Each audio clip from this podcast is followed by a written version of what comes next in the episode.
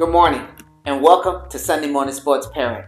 I'm so excited to be with you guys today and I'm just here to light your fire because when I read this this morning, it lit my fire. Did you know you are a light? Yeah, you.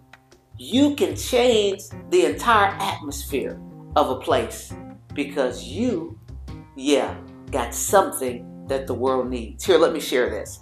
Matthew 5 and 14 uh, through 16 says this You are the light of the world. A town built on a hill cannot be hidden. Neither do people light a lamp and put it under a bowl. Instead, they put it on its stand and it gives light to everyone in the house. In the same way, let your light shine before others that they may see your good deeds and glorify your Father in heaven. Yeah, hey, go change that room, man.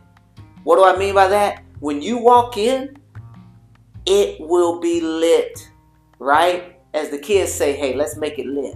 Hey, let's make it lit. Terry Baylor, Sunday Morning Sports Parent. Enjoy your friends and your family. Talk to you guys next week. Bye.